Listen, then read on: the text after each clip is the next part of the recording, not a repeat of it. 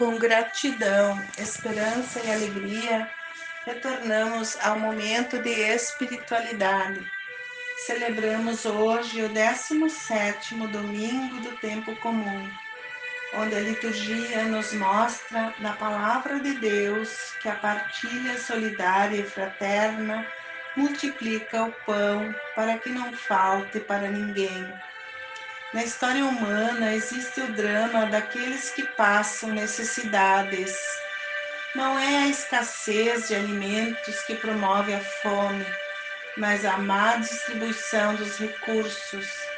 É uma miséria institucionalizada que oculta alguns interesses reais.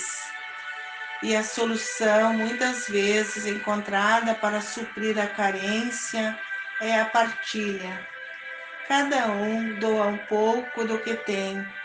A mensagem está nas Escrituras.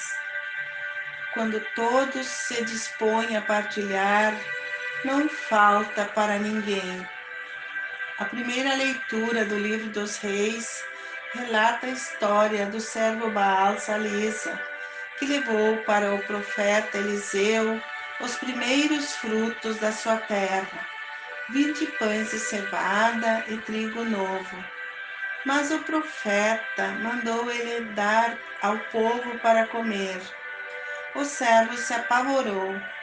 Era tão pouco para tanta gente. E o profeta repetiu: Dai ao povo para que coma, pois assim diz o Senhor: comerão e ainda sobrará. Então o servo distribuiu os pães e no final ainda sobrou. A segunda leitura da carta de Paulo aos Efésios faz um alerta para a comunidade assumir a vocação cristã que receberam no batismo. Temos um único Deus, temos a mesma dignidade, os mesmos direitos. Por que viver em contínuas discórdias? Todos devem se empenhar em proclamar a paz, superar a dureza do coração, o egoísmo, a perplexidade que atormenta as pessoas. Suportai-vos. Somos todos filhos de um mesmo Espírito, uma esperança, uma fé. Guardai a unidade com humildade, mansidão e paciência o Evangelho de João, no capítulo 6, versículos 1 a 15, traz a mensagem da partilha do pão, onde o amor faz o milagre e neutraliza a ganância e o ódio. Era tempo de Páscoa e Jesus percebeu que a Páscoa comemorada no templo era uma contradição, pois se celebrava a libertação mas se praticava a opressão e a exploração do povo. No texto aparecem as dimensões dos dois reinos que competem: o reino do mundo, da dimensão econômica, egoísta e autossuficiente, que não aceita o projeto de Jesus pois a palavra dele é exigente e mostra que o verdadeiro caminho começa pela partilha, onde existe compaixão, amor e justiça. Não existe somente fome de pão.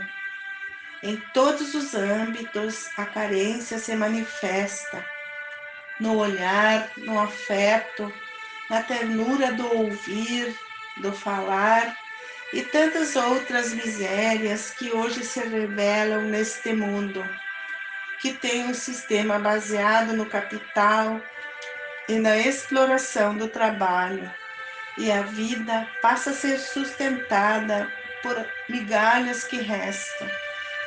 Esse ritmo de vida encaminha o ser humano para o egoísmo, a falta de amor próprio que desencadeia doenças e reações adversas e sintomas que destroem a vida e as famílias.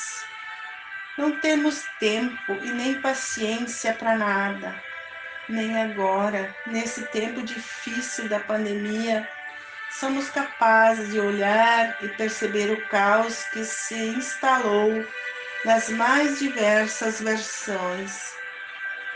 Mas isso não importa. É preciso retomar o caminho a partir do coração, de dentro para fora, de cada um de nós. E com certeza, quando a maioria adotar esse método, seremos capazes de reconstruir um mundo melhor, mais humano. É preciso reaprender o caminho do retorno e encontrar na lógica de Jesus a solução, pois, como diz a sabedoria popular, com Deus o pouco é muito, e sem Deus o muito não é nada.